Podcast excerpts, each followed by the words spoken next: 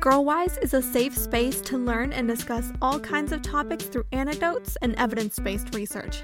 I'm your host, Brenda Nicole, and welcome to Girlwise.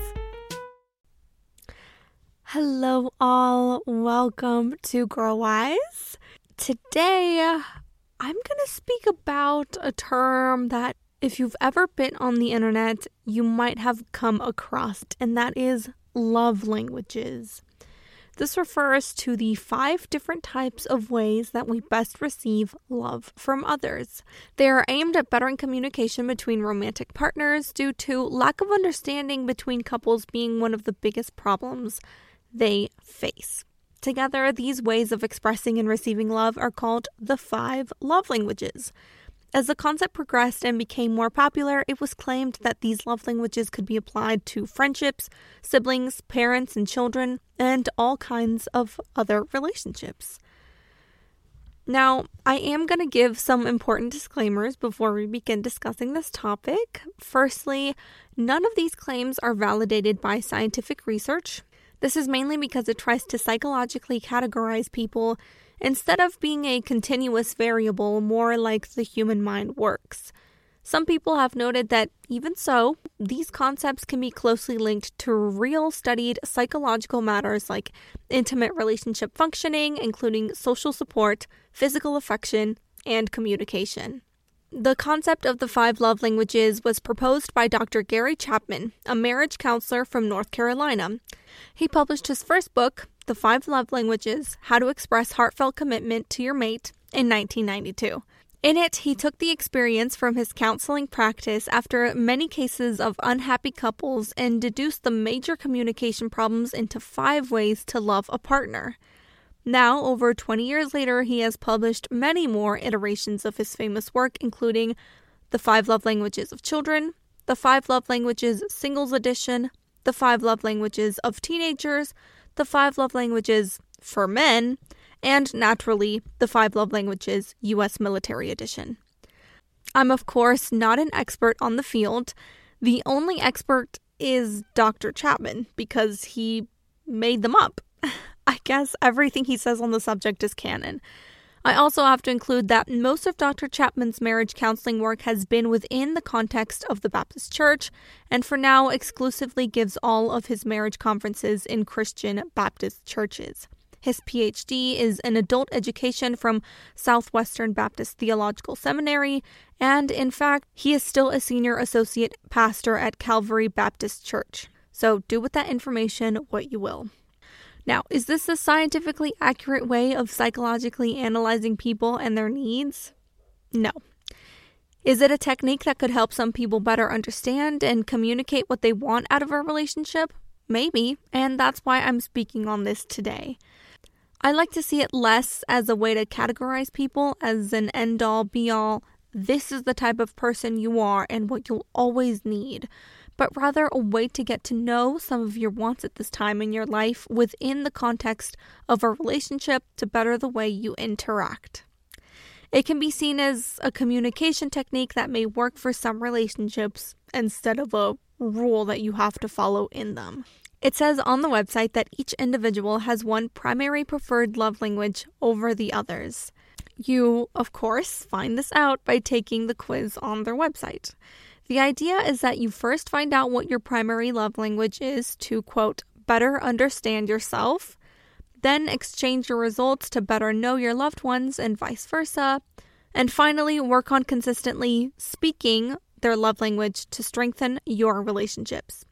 And you can learn to do this by buying the latest edition of the book. So here are the five love languages and what they mean. First up, we have words of affirmation. After watching a video of a little blob monster on the website receiving an I love you text from his mom, I can confidently say that words of affirmation pertain to words of encouragement or love towards someone expressing affection through spoken or written form. They're expressions of love, appreciation, and praise. For these people, words speak louder than actions. They need to be told that they are loved and the reasons why. Compliments are the way to their heart. On the contrary, lack of spoken reassurance and insults can heavily impact these people. And some examples of words of affirmation can be saying and meaning, I love you, thank you, you matter to me, sending them a thoughtful text, and of course, there are endless ways more. The second one is acts of service. They are selfless, thoughtful acts that are meant to help someone out. They value acts of kindness and helpfulness and it's described as, quote, when others serve you out of love and not obligation, you feel genuinely valued and loved, end quote. The people who have this as their love language prefer it when loved ones ease the burden of their responsibilities as a gesture of love and care. In contrast, broken commitments, laziness, and added work for them make them feel unloved and underappreciated. Some examples of this one include picking up a chore that they dislike, making them a meal, running errands when they don't have time, or helping them with a project. Number three is receiving gifts. In the last episode, I spoke a lot about this one, but it is reiterated several times that this is not about materialism. Rather, it's about the love and thoughtfulness behind the gift. They are tangible tokens of love and thoughtfulness. They don't have to be extravagant, just meaningful. It makes the person feel cared for, thought of, and known. Quote, gifts are heartfelt symbols to you of someone else's love and affection for you. End quote. Missed birthdays, lack of regular gestures, and forgotten holidays can especially hurt the group whose love language fits this one. And something that I forgot to mention in the last episode is how hurtful it can be when someone gives you such an impersonal gift. Whenever a boyfriend gives you something that either they got from their mom or that was regifted, it can be pretty hurtful. I do wish I had spoken more about that on the last episode, but it is something I wanted to mention really quickly. Examples can be, of course, their favorite snacks, something that reminded you of them, flowers, personalized or homemade gifts, etc. Number four is quality time. This love language involves spending focused, undivided attention on your partner. People who prefer this love language value spending time together, having meaningful conversations, and engaging in activities together. This means giving your time without distractions like phones, TV, games, or anything of the sort. When the person is front and center when spending time together, they feel truly loved.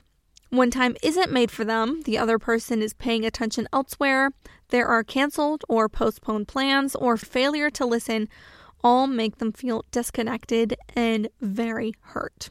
Some examples of this love language include uninterrupted date nights, picking up a hobby together, or doing just a simple activity.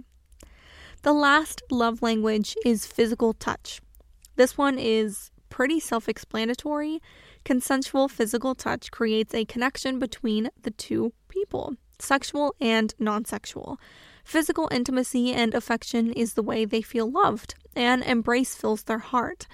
Quote, appropriate and timely touches communicate warmth, safety, and love to you. End quote.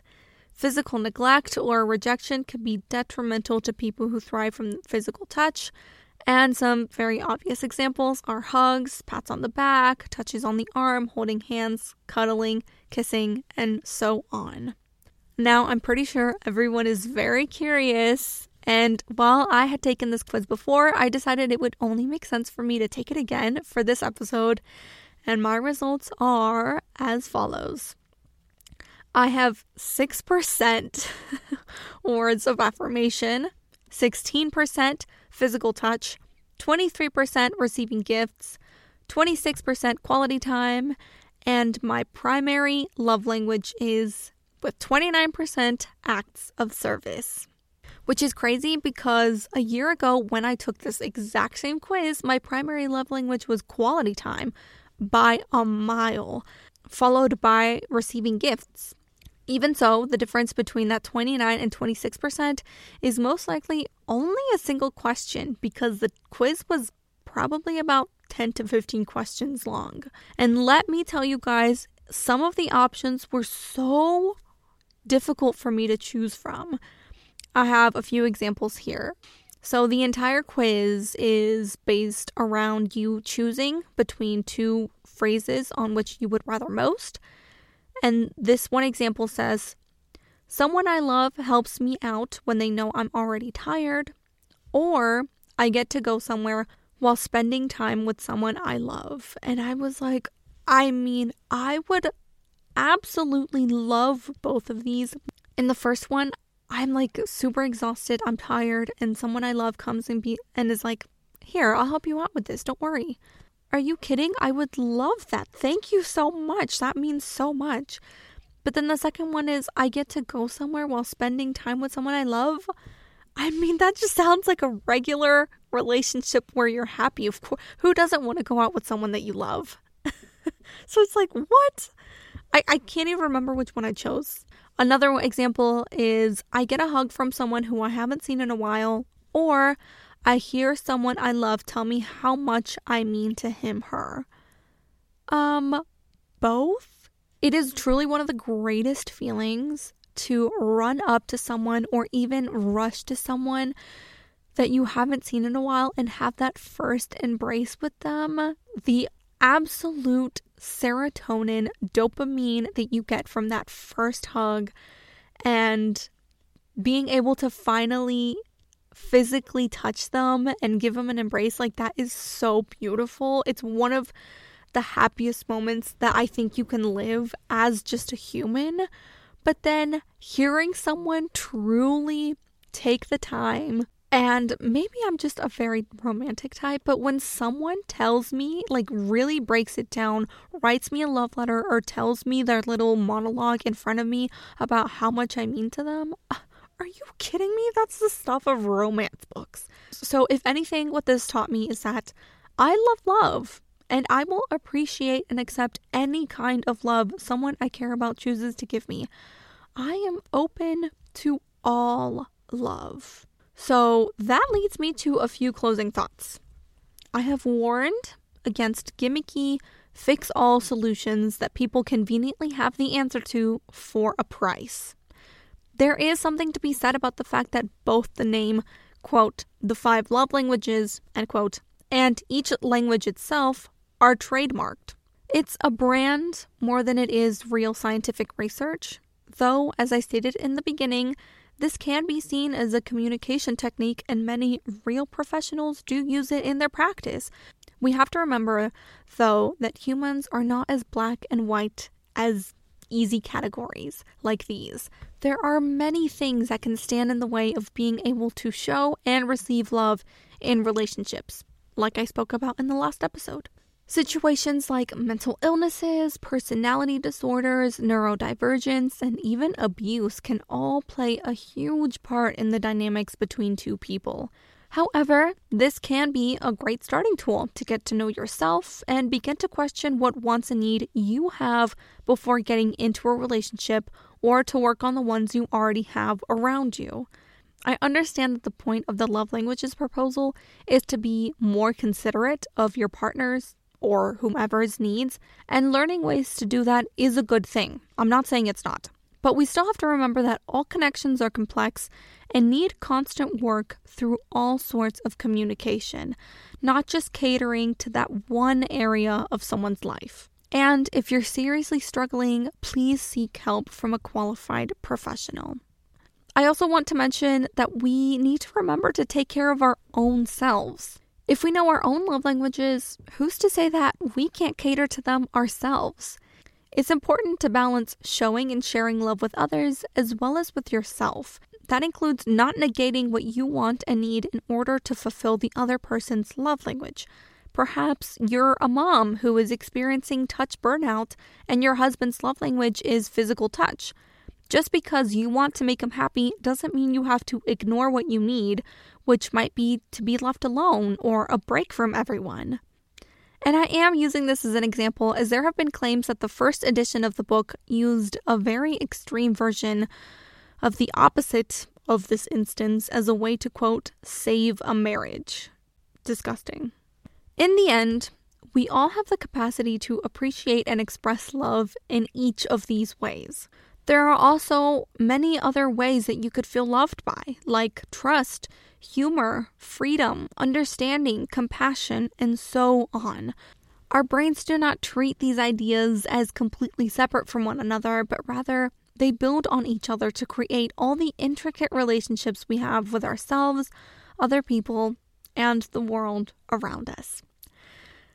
So, with all of that being said, it's time now for Ask Me Anything, the ending segment of the podcast where you can ask me anything. Today's question is What is a topic that you are passionate about or interested in learning more about? This is a hard question because I am just a very curious person. I don't like to live with questions.